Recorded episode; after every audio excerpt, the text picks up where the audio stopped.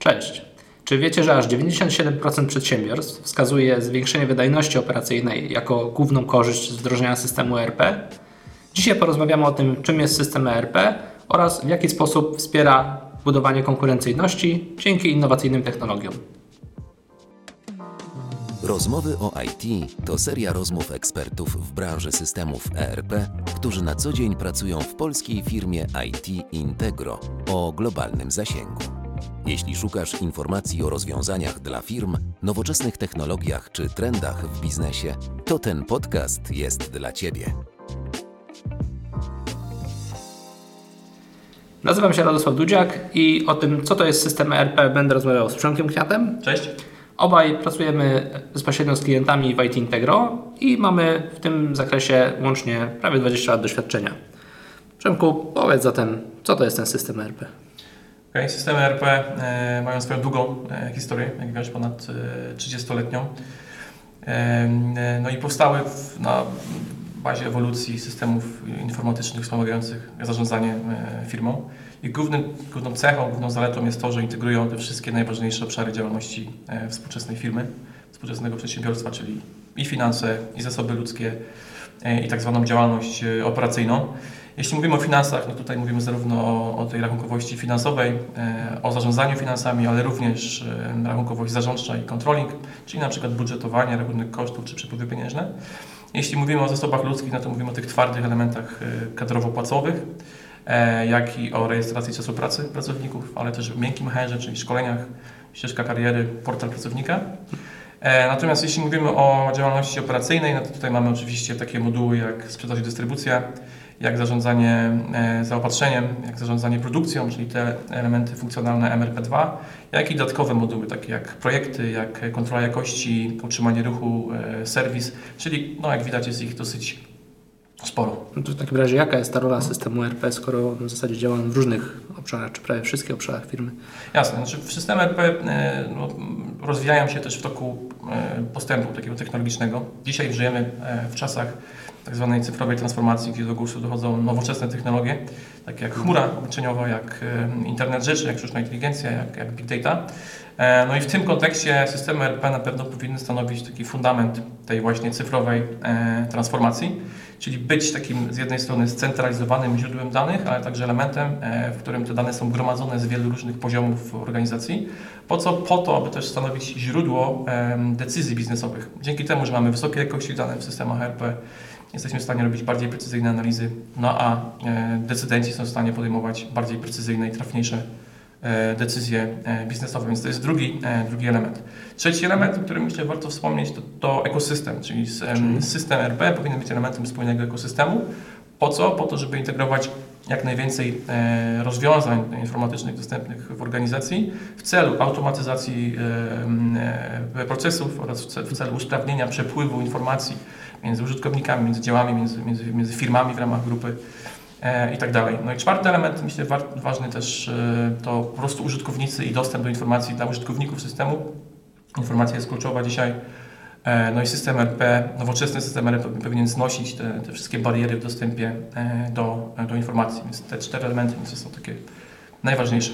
Ale systemów ERP jest na rynku bardzo dużo i mm, czy musisz powiedzieć, czym one się między sobą różnią? Czy może jednak są takie same, podobne? Jasne, jest, jest, jest dużo tych systemów, masz rację, jest ich pewnie z kilkadziesiąt e, e, dostępnych e, na rynku. Można też m, różne kryteria podziału tych systemów e, zastosować. Skupmy się na trzech. E, Pierwszy, no to systemy RP możemy podzielić ze względu na to, w jaki sposób one są dostarczane i gdzie są instalowane. I tu mamy taki dosyć czytelny podział systemy lokalne, tak zwane tradycyjne i systemy e, chmurowe. Tak? Lokalne, czyli takie, które instalujemy u klienta, e, chmurowe, takie, które instalujemy w, chmurze w modelu IaaS, czyli infrastruktura jako usługa, bądź SaaS, czyli, czyli oprogramowanie jako usługa.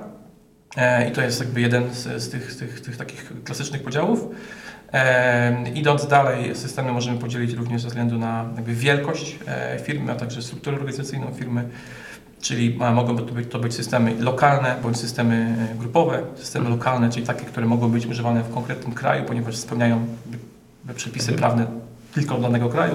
Grupowe, e, czy też międzynarodowe, takie, które możemy wdrażać w korporacjach międzynarodowych. Większej ilości. Dokładnie i też jakby mają inną charakterystykę w kontekście zarządzania danymi, procesami e, itd. No i trzecie kryterium, które możemy też, y, o którym możemy powiedzieć, to branżowość, e, czyli systemy możemy podzielić na systemy tak zwane uniwersalne, czyli takie, które nie są dedykowane konkretnym, konkretnej branży, tylko mogą być wdrożone w, w dowolnych spółkach o dowolnej specyfice i segmencie rynku. Z drugiej strony mamy systemy właśnie branżowe, które są dedykowane tylko konkretnej e, branży, konkretnemu segmentowi. To są takie branże jak branża chemiczna, jak branża farmaceutyczna, branża motoryzacyjna, bardzo. dokładnie, e, automotive, e, czy też branża meblowa, które e, mają dosyć specyficzne wymagania. No i tutaj sprawdzają się systemy e, branżowe. Są też systemy, które można powiedzieć są czymś pomiędzy, czyli systemy uniwersalne, ale na tyle otwarte, na tyle skalowalne, e, że mają też dostępne moduły branżowe, które, czyli możemy system, mimo że uniwersalny, możemy go dostosować do specyfiki e, konkretnej e, branży. A Który z tych modeli klienci najczęściej wybierają, mm, biorąc pod uwagę te, te kryteria podziału, które wymieniłeś? Mówisz o e, chmura czy nie chmura, czy ogólnie? Mówię ogólnie, czy Jasne. Znaczy, okej, jeśli chodzi o, o, o to, o, czy chmura, czy nie chmura, bo to jest jakby jedno z kryteriów Mhm. podziału, em, no to tutaj e, według ostatnich badań, tutaj mogę się wspomóc takim, takim raportem e, przygotowanym przez Panorama Consulting Group, to jest taki raport e, z tego roku. E, firma zajmuje się badaniem rynku pod kątem systemów ERP i, według tych badań E, Patrząc globalnie na całym świecie, no to podział między systemami lokalnymi a systemami chmurowymi jest mniej więcej pół na pół w tej chwili. E, Natomiast patrząc w kontekście typowo chmury i modeli chmurowych, no to większość firm wybiera już model SaaS, czyli model oprogramowania jako usługa. To jest około 75% firm decyduje się na ten, e, na ten, na ten model. no to już dużo. A wyjaśnij jeszcze może tak szerzej, czym się w zasadzie różni Mhm. e, taki model wdrożenia, właśnie tak jak to nazwałeś, w tej formie tradycyjnej, a Okej. ten versus ten model, model chmurowy. Mhm. Okej, znaczy, jeśli chodzi o różnice, to tych różnic nie należy szukać na, w takiej warstwie funkcjonalnej, Mhm. bo jakby funkcjonalność systemu nie zależy od tego, czy system jest w chmurze, czy system jest e, e, w takim modelu tradycyjnym e, dostępny. E, Oczywiście rozwiązania chmurowe, jako że to jest pewien trend, żyjemy w tych czasach e, cyfrowej transformacji, no to rozwiązania e, chmurowe są z definicji lepiej dopasowane do ekosystemu tego, o którym mówiłem, tego do rozwiązań biznesowych są lepiej zintegrowane po prostu już na starcie. W systemach mm, tych klasycznych to jest również do osiągnięcia, natomiast wymaga dodatkowej pracy i, i zasobów, żeby, żeby tą integrację po prostu zapewnić. Natomiast tam, gdzie są podstawowe różnice, pomiędzy tymi modelami, no to to jest e, ten poziom dostarczenia, instalacji, a także administracji e, komponentami, które są niezbędne do tego, żeby system uruchomić. System RP jest dosyć złożonym e, bytem, nazwijmy to. Działa w oparciu o architekturę trójwarstwową, czyli e, wymaga odpowiednich komponentów do tego, żeby mógł działać. E, Te komponenty możemy podzielić na takie dwie główne warstwy. E, Warstwa infrastruktury, po prostu potrzebujemy mieć sprzęt, tak? potrzebne są serwery, potrzebne są dyski, e, całe otoczenie sieciowe, wirtualizacja i to jest pierwszy aspekt.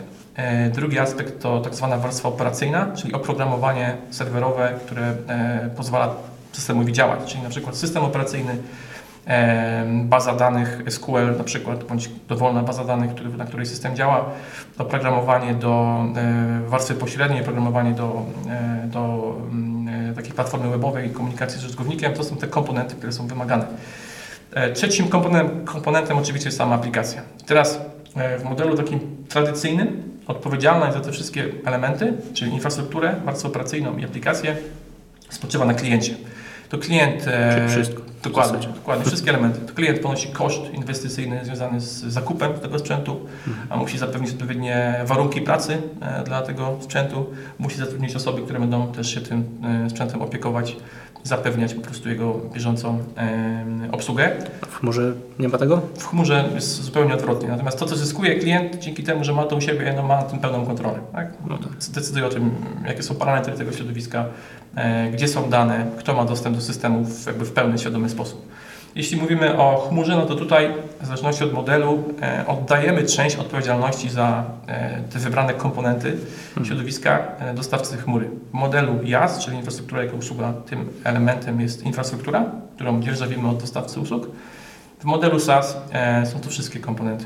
I infrastruktura, warstwa operacyjna, i aplikacja, E, tym w pełni zarządza dostawca chmury, dzięki czemu firma jest w stanie zdjąć z siebie ciężar odpowiedzialności e, za te wszystkie e, elementy. E, No i skorzystać też z tych, nazwijmy to, dobrodziejstw chmury, tak? czyli, czyli niski próg wejścia, opłata za zasoby, z których się korzysta, brak konieczności inwestycji w, w, w, w tą strukturę Sprzęt, sprzętową. Natomiast też musi się pogodzić z pewnymi rzeczami, czyli musi się pogodzić z tym, że nie ma już takiego wpływu na skalowalność w kontekście wydajności, że musi system aktualizować e, regularnie e, i po prostu zaufać dostawcy chmury w kontekście bezpieczeństwa. No to są kluczowe elementy. Okej, na początku jeszcze wspominałeś o danych w systemie ERP. Mhm. To, czy by- mógłbyś też wyjaśnić, w jaki sposób te dane zbieramy w systemie, e, jak to wszystko zorganizować, aby to, Jasne. to, te, dan- z tych danych potem też wyciągnąć Jasne. jakieś sensowne informacje? Bardzo ważny temat, dane, e, które są kluczowe e, w, w tych czasach e, cy- cyfrowej transformacji, są, są wręcz paliwem tej, tej transformacji cyfrowej. Jak wiemy, e, firmy w dzisiejszych czasach generują ogromne ilości danych, danych sprzedażowych, danych finansowych, e, danych produkcyjnych oraz wielu innych. E, I jakby pierwszym takim wyzwaniem, czyli Twoje pytanie, jak to zorganizować, e, no, trzeba znaleźć najlepiej jedno miejsce, w którym te dane będą e, gromadzone. I system RP wydaje się takim dosyć naturalnym e, e, bytem e, w tym kontekście, ponieważ on i generuje i odpowiada za e, przetwarzanie e, danych na różnych poziomach organizacji. Natomiast skąd te dane mają się tam w systemie brać, czyli z jakie mamy źródła tych danych, no to takim naturalnym źródłem danych oczywiście są użytkownicy, którzy pracują w systemie, oni przetwarzają dane, oni wprowadzają te dane, co więcej, odpowiadają za jakość tych danych, ich przejrzystość, e, dostępność, także są dosyć kluczowym e, zasobem i, elementem całej, całej, architektury. Natomiast w dzisiejszych czasach też coraz więcej firm korzysta z nowoczesnych technologii w kontekście pozyskiwania e, danych, e, po to, żeby pozyskiwać te dane z różnych poziomów e, organizacji, nawet z tych najniższych poziomów e, w fabrykach, czyli z poziomów maszyn, z poziomów urządzeń. I tutaj takie elementy jak e, czujniki, jak sensory, e, technologie czy usługi internetu e, rzeczy e, pomagają firmom właśnie w gromadzeniu wysokiej jakości danych w dosyć krótkim, e, krótkim czasie.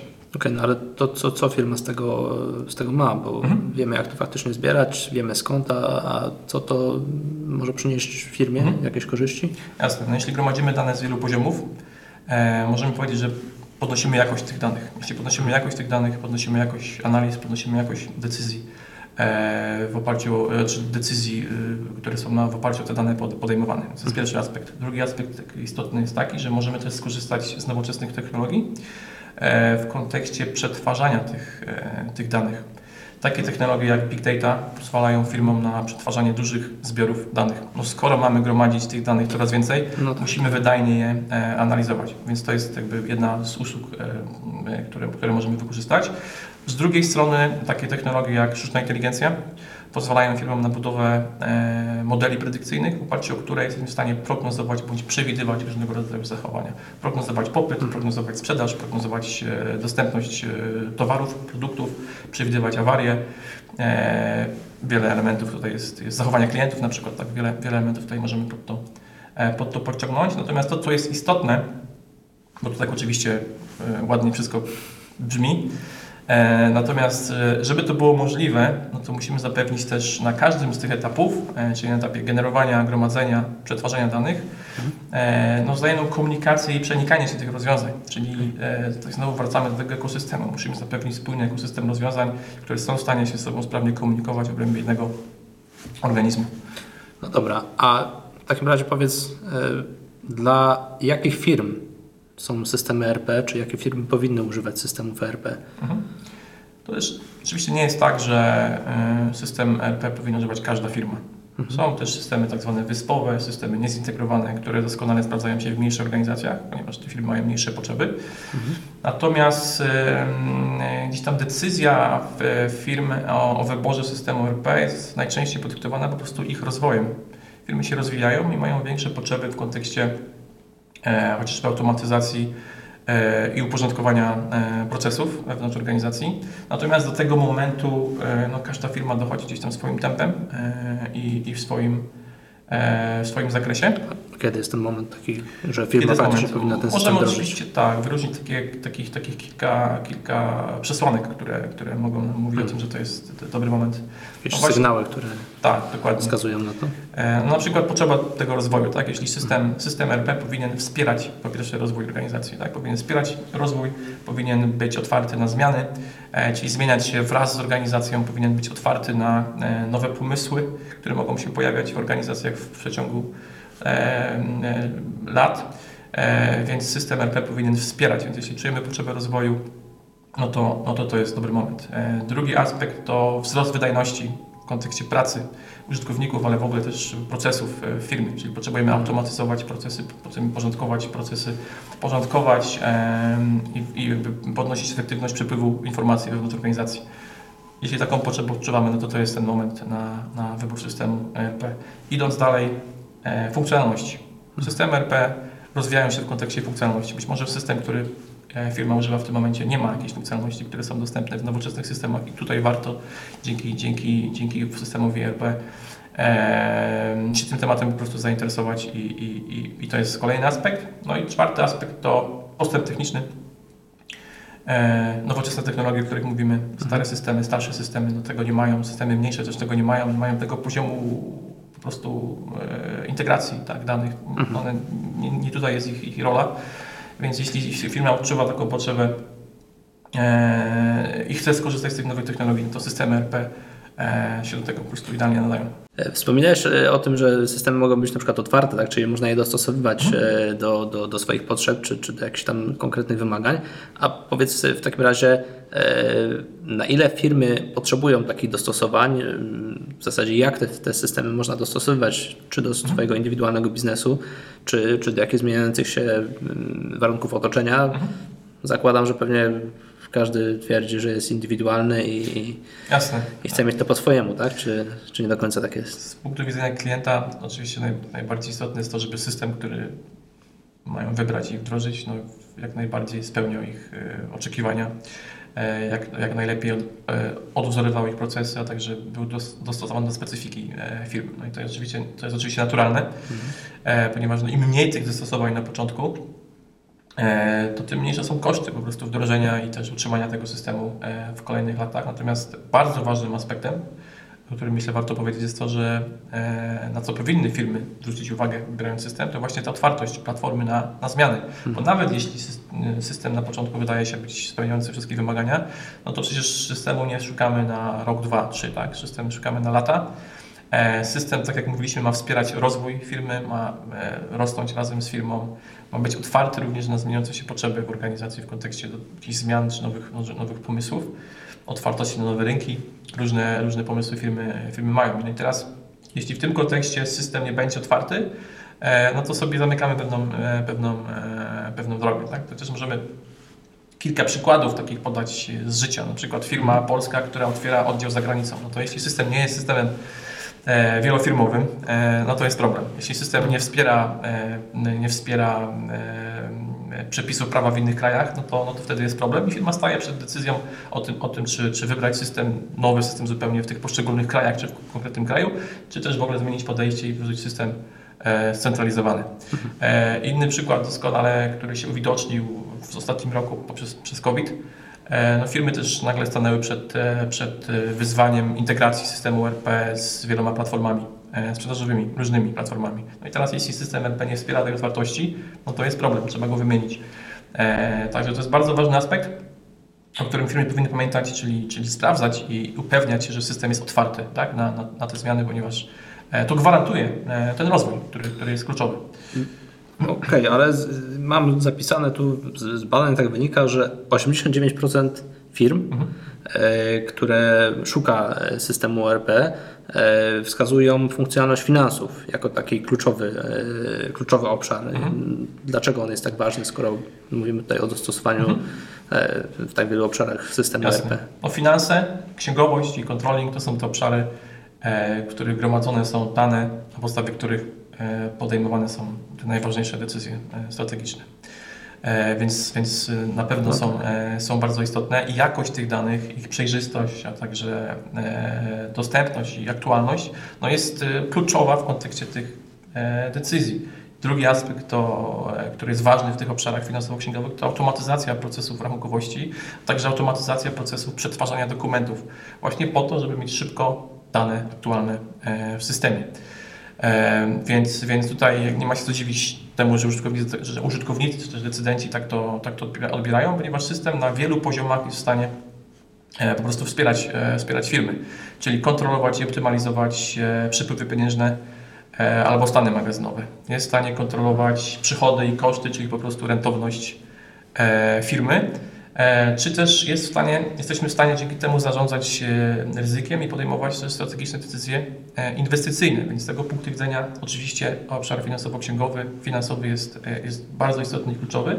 Często w, z takiej też praktyki no, firmy mają takie pomysły, żeby wdrożyć system, ale bez modułu finansowego, finansowo-księgowego. No to wtedy trochę mija Da się się? celem. E, Pewnie, że się da, wszystko się da, ale to, to jest jakby zaprzeczenie idei systemu RP, w którym właśnie ten moduł finansowo-księgowy jest, jest bardzo istotny, no bo na podstawie tych danych chcemy podejmować decyzje. Jeśli tego nie, jeśli ten, ten moduł pominiemy, to na przykład pominiemy e, dosyć mocno się po prostu na starcie ograniczamy, więc wtedy pytanie, czy my w ogóle potrzebujemy system RP, czy do niego dorośliśmy, czy jesteśmy gotowi do tego, żeby taki system wykorzystywać w pełni. No tak, myślę, że bez wątpienia finanse w biznesie są, są istotne, Jak także Jasne. tu chyba nie ma nich, nich wątpliwości. E, A co z tymi pozostałymi rozwiązaniami IT? E, Bo przecież w firmie takich rozwiązań na pewno każdy ma wiele, e, nie tylko systemy ERP. W jaki sposób można je zintegrować z tym systemem, żeby to odnieść też z tego jakąś korzyść? Na pewno powinniśmy o tym pomyśleć. To jest troszkę takie na, nawiązanie tego ekosystemu, o którym gdzieś tam zaczęliśmy rozmawiać, ale może warto to teraz e, trochę pogłębić i, i wejść w szczegóły. E, może powiem na przykładzie ekosystemu Microsoft, jako że są najbliższymi, ale także myślę, że najbliższy, dosyć bliski klientom, e, ponieważ z mojego doświadczenia dziesięcioletniego ostatniej, ostatniej współpracy z klientami, no nie ma firmy, która by nie korzystała już z jakichś rozwiązań, e, z jakichś rozwiązań Microsoft, a Microsoft e, no, jest liderem tak, cyfrowej transformacji. E, swoją przewagę opiera na tym, że, że posiada w swoim portfolio nie jeden produkt czy usługę, więc całą gamę produktów, które są nam wszystkim w organizacji i firmach doskonale, doskonale No tak. znane. Co, Word, Excel pewnie każdy Dokładnie. Co więcej, strategia, którą Microsoft realizuje, czyli strategia One Microsoft, ma właśnie na celu jak największą integrację tych wszystkich rozwiązań biznesowych, z których korzystają, e, korzystają firmy. Więc jeśli firma wybiera system ERP Microsoft, no to przez sam ten fakt e, już e, jakby jest pewna wartość dodana, która wynika z tego, że ten system będzie naturalnie zintegrowany z, z, tymi, z tymi elementami. Teraz możemy sobie wejść trochę w szczegóły tych, tych, tych poziomów integracji i podać przykłady e, konkretnych e, korzyści, które firma może, które firma może odnieść. Może się najlepiej. E, I teraz to tak, no pierwszy poziom to powiedzmy sobie, niech będzie ten poziom integracji systemu RP z Microsoft 365, czyli elementami Microsoft 365, czyli Outlook, czyli Teams i, Microsoft e, Excel.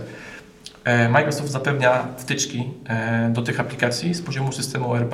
Ja mówię konkretnie o systemie Microsoft Dynamics 365 e, Business Central, czyli użytkownik z poziomu Outlooka e, może zidentyfikować klienta, może jego kartotekę e, otworzyć, podejrzeć, może co więcej tworzyć nowe dokumenty, oferty, zamówienia, faktury, tworzyć je i wysyłać e, bezpośrednio do klienta bez konieczności przełączania się do e, interfejsu użytkownika systemu.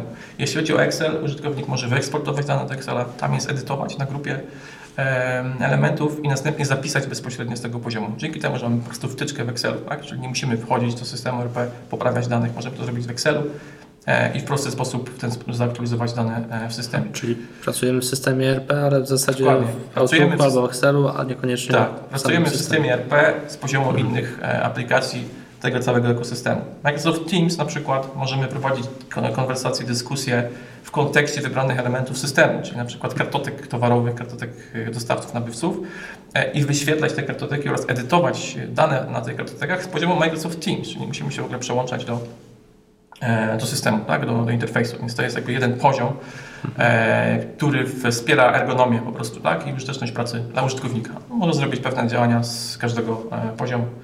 Drugi obszar, myślę bardzo istotny, to Power Platform, e, czyli to jest grupa, taka platforma tak zwanych rozwiązań niskokodowych, e, czyli takich, które nie wymagają od użytkowników specjalistycznej wiedzy programistycznej e, ani wiedzy IT w kontekście obsługi. E, no i te rozwiązania wspierają użytkowników w tworzeniu raportów, w budowie aplikacji, w przepływach pracy i automatyzacji. Mamy tutaj Power BI, mamy tutaj Power Apps, mamy tutaj Power Automate. E, I to, o co zadbał Microsoft, to to, żeby z jednej strony e, te e, elementy tej platformy miały gotowe konektory do kilkuset istniejących aplikacji i źródeł danych, e, czyli Power BI może korzystać z wielu źródeł danych w kontekście raportów. Power, Power Apps możemy tworzyć aplikacje w oparciu o wiele źródeł danych z różnych innych systemów baz danych aplikacji. Power Automate, czyli automatyzacja procesów i przepływy pracy. Te przepływy możemy budować w oparciu o wiele różnych aplikacji, nie tylko aplikacji Microsoft. Tych y, dostępnych wtyczek, tak zwanych, czy tam łączników jest około, około kilku, kilkaset. E, Gotowe są też szablony, które pozwalają nam po prostu korzystać z gotowych, sprawdzonych e, przepływów pracy. Więc to jest jakby kolejny poziom. E, No i trzeci poziom to jest poziom integracji systemu ORP z nowoczesnymi technologiami, o których już mówiliśmy. Czyli sztuczna inteligencja. Już dzisiaj w systemie możemy prognozować sprzedaż, możemy prognozować przepływy pieniężne, po prostu z tego korzystać. Internet rzeczy, możemy podłączać e, mm, e, maszyny do systemu, dzięki czemu zasilać e, system danymi z tego poziomu. Możemy korzystać z usług Big Data po to, żeby analizować dane, jeśli mamy tych danych dużo. Więc, więc to jest kolejny, kolejny, kolejny poziom integracji. No i powiedzmy sobie szczerze, Microsoft ma najbardziej kompleksowy ten interfejs, najbardziej użyteczny i też ten próg wejścia w ten ekosystem Microsoftu jest dosyć niski, jako że, tak jak mówiłem wcześniej, wszyscy korzystają z jakichś rozwiązań, czy prawie wszyscy korzystają z jakichś rozwiązań Microsoft. Okej, czyli- czyli Power Apps, Power BI, czyli Microsoft daje dużo tego Power, ale w takim razie tego- jest tak dużo, że pytanie, czy taki zwykły użytkownik no nie zagubi się w tym wszystkim yy, i też tak naprawdę jaką on korzyść odniesie z, z tego wszystkiego w takiej swojej codziennej pracy. To, co jest istotne z punktu widzenia e, użytkownika, to po pierwsze ergonomia pracy i dostęp e, do informacji. Teraz nowoczesne systemy RP zapewniają nam dostęp do informacji, czyli to, żebyśmy mogli połączyć się z systemem z dowolnego miejsca, czy to z pracy, czy to z domu, e, z dowolnej platformy, czy to jest Android, czy to jest Windows, czy to jest iOS, i z dowolnego urządzenia, tak? czy to jest laptop, czy to jest stacja robocza, czy to jest em, smartfon, czy też, czy też tablet, to nie ma mieć znaczenia. Po prostu użytkownik ma mieć możliwość dostępu do informacji. Drugi element to użyteczność systemu, czyli te interfejsy są projektowane w taki sposób, żeby użytkownik po zalogowaniu w szybki sposób w stanie się zorientować e, w sytuacji i po prostu przystąpić do codziennych e, zadań, czyli te in- interfejsy są oparte na tak zwanych rolach użytkowników. Każdy użytkownik ma spersonalizowaną rolę po to, żeby właśnie po zalogowaniu miał dostęp tylko do tych obszarów, do tych danych, do tych funkcjonalności, które mu są niezbędne do realizacji e, swoich, e, swoich zadań i to jest jak gdyby jeden element, czyli ta użyteczność, dostępność informacji użyteczność interfejsu.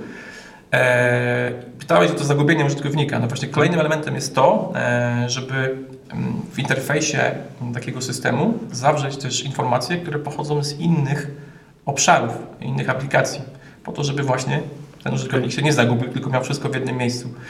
E, przykład, przykłady e, takich zastosowań. Raporty Power BI. Raporty Power BI to są raporty, które mogą być budowane na podstawie różnych źródeł, nie tylko systemu ORP, ale mogą być e, dzięki tej integracji em, oglądane z poziomu interfejsu e, systemu e, ERP, tak? Czyli tu mamy tutaj e, pewną synergię w tym, w tym zakresie. Czyli użytkownika w zasadzie nie obchodzi, z Dokładnie. czego korzysta, tylko Dokładnie. informacja, której, której potrzebuje. Tak, kolejny przykład to mogą być maile, czyli e, e, użytkownik może po prostu mieć dostęp do swojej skrzynki mailowej e, z poziomu systemu RP. Może te maile przeglądać, może te maile wysyłać. Nie musi przełączać się na, e, na klienta, e, klienta poczty. E, automatyzacja procesów to też istotny aspekt, o którym dzisiaj mówiliśmy.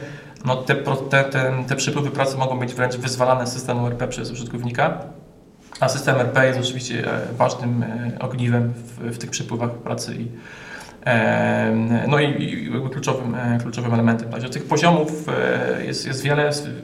Ta ergonomia pracy jest też e, tym elementem, do którego dostawcy systemów przywiązują bardzo dużą rolę, więc myślę, że nie ma takich obaw, no bo to jest jakby kluczowe, żeby użytkownicy właśnie byli w stanie poruszać się w systemie w sposób płynny. No okej, a m- mówimy dzisiaj bardzo dużo w sumie Ty nam to wszystko przybliżasz tutaj o, o nowoczesnych techno- technologiach, o tej dużej ilości danych, automatycznych procesów i tak dalej. E, Czy to faktycznie taka technologia jest dostępna dla wszystkich, czy to raczej jest zarezerwowane dla no, takich większych firm, e, które po prostu sobie mogą na to pozwolić, żeby z tych te- technologii korzystać? No, powiedzmy sobie szczerze, że w interesie dostawców tych usług jest to, żeby były one dostępne, e, więc w większości te usługi, o których mówiliśmy, są to po prostu usługi, e, usługi chmurowe. E, czyli to dostawca tych usług, e, na przykład Microsoft, e, dba o to, żeby te usługi działały, e, o to, żeby zapewnić im odpowiednią wydajność, czyli żeby zapewnić im moc obliczeniową do tego, żeby realizowały procesy w sposób wydajny. E, No i żeby działały też w odpowiednim trybie dostępności, czyli tak zwane, e, tak zwane SLA. Więc ten cały ciężar jest po stronie e, usługodawcy, nazwijmy to. E, I w interesie mm, Microsoft, w przypadku usług Microsoft, jest, też- jest też to, żeby zapewnić e, komunikację z e, tymi elementami, z którymi chcemy się zintegrować. Czyli to, żeby były te konektory, żeby w łatwy sposób można się było do tych usług e, podłączyć. Więc tutaj po prostu korzystamy z tych dobrodziejstw chmury, tak? niski, niski próg wejścia, e, dosyć elastyczny tryb rozliczeń, e, pay as you go, czyli firma płaci rzeczywiście za ten poziom dostępności, za ten poziom wydajności usług, jaki jest, jest, jest potrzebny. Co ważne też, tą wydajność można sobie dosyć płynnie regulować. Jeśli wymagamy większej wydajności w jakimś konkretnym okresie czasu, możemy to łatwo podnieść. E, Nie musimy znowu inwestować w jakiś sprzęt i tak dalej. Po prostu korzystamy z, korzystamy z zasobów o większej wydajności. Płacimy za to więcej oczywiście, natomiast, e, natomiast mamy, mamy, taką, mam- mamy taką dostępność, więc, więc jak gdyby, mm, no, jak najbardziej dla, dla wszystkich. Mhm. No właśnie, wiele firm już używa dzisiaj systemu ERP, e, tyle że no często taki system no już ma wiele lat, e, nie, był, nie był zmieniany. E, często też firmy nie widzą potrzeby jego zmiany na jakiś nowszy system. To czy byś mógł w takim razie powiedzieć, jaką korzyść taka firma może odnieść z tego, że właśnie ten system jednak zmieni na, na, na nowszy system, czy zaktualizuje, jakbyśmy tego nie nazwali? Trochę o tych korzyściach dzisiaj już mówiliśmy e, i tych przesłankach, więc ja bym trochę to pytanie e, odwrócił, czyli powiedział, e, jakie są zagrożenia e, Okej. związane z tym, że firma nie aktualizuje, e, aktualizuje systemu. E, I jakie są ryzyka z tym związane, tak? Wszyscy wiemy, że każdy system ma swój cykl życia. Swój cykl życia ma także wsparcie dla, dla tego systemu. Dla systemu, ale także dla komponentów, które są e, potrzebne, żeby system działał, o których mówiliśmy, SQL, system operacyjny, wybrane usługi, one również e, wymagają wsparcia. I teraz pytanie jest takie, czy firma jest w stanie podnieść, e, podnieść takie ryzyko, że dostawca systemu, czy też partner przestanie po prostu e, wspierać stare technologie, no bo w niczym interesie nie jest wspieranie starych technologii. No tak, czyli to rozumiem coś na zasadzie jak Windows XP wyszedł już z Dokładnie. obiegu ze wsparcia, Tak. To, to również tutaj jest ryzyko podobne. Tak? Tak, i to jest jakby jeden aspekt, e, aspekt technologiczny, ale co bardziej istotne, to to jest e, też dostosowanie systemu do przepisów, e, które się zmieniają praktycznie w trybie, w trybie ciągłym. Cały tak? czas. Dokładnie, tych zmian jest bardzo dużo. No i system, który nie jest dostosowany do przepisów prawa, jest systemem bezużytecznym. Nie? I teraz pytanie, czy, czy firma jest w stanie ponieść to, e, ponieść to ryzyko. Oczywiście oprócz, oprócz tych elementów no mamy też e, elementy związane z dostępnością do technologii oraz do funkcjonalności. Czy firma jest gotowa ponieść to ryzyko e, potencjalnej utraty przewagi konkurencyjnej wynikającej z tego, że inni mają dostęp do tych technologii, ją wykorzystują i są w stanie podejmować lepsze decyzje, a my nie, bo nadal tkwimy w jakimś starym technologicznie rozwiązaniu i, i, i, i nie chcemy e, nic, nic zmieniać. Także, także jak najbardziej e, jest wiele zagrożeń, które wynikają z tego, że systemu nie zmieniamy. Ten problem trochę nam się kończy w kontekście chmury. Tak? Jeśli mamy chmurę, no to Po pierwsze, nie musimy zarządzać tą technologią, ona zawsze jest nowa, e, system się aktualizuje, e, więc roz- rozwiązania chmurowe też z firm ten ciężar e, aktualizacji systemów i, i bycia zawsze na, na czas z technologią i korzystania z technologii nam, znosi, ponieważ tam jest zawsze wszystko dostępne i aktualne. Ale w kontekście systemów tych lokalnych rzeczywiście, rzeczywiście e, e, no to jest, e, to jest e, jakiś problem. No tak, czyli pewnie decyzja o, o nowym systemie nie jest taka łatwa, ale z drugiej strony ryzyko też jest duże, żeby tego, tej decyzji Tak. nie podejmować. Pamiętajmy też, że technologia się zmienia w systemach RP i o ile kilka lat temu upgrade systemu to było duży projekt. O tyle dzisiaj systemy są tak projektowane, żeby e, po prostu wspierać i zapewnić ciągłość tych aktualizacji. Tak? Między innymi przez to, że są dostępne w chmurze i po prostu musi być możliwość ich bieżącej aktualizacji, e, więc, e, więc dzisiaj upgrade to już nie jest e, wielkie wydarzenie. Natomiast oczywiście trzeba pomyśleć o tym, żeby mieć zawsze dostępne narzędzie i, i, i po prostu aktualizować się z, możliwie z wersji, z wersji na wersję. Tego wymaga, tego wymaga dzisiejszy, dzisiejszy rynek tak naprawdę. Przemku, dziękuję Ci za rozmowę i wyczerpujące odpowiedzi. Dzięki. W następnym odcinku z naszej serii rozmów o IT będę rozmawiał z Piotrem Śledziem, prezesem i założycielem IT Integro. Porozmawiamy o tym, czym jest chmura obliczeniowa, sztuczna inteligencja czy analiza predykcyjna, a także wiele więcej. Zapraszamy.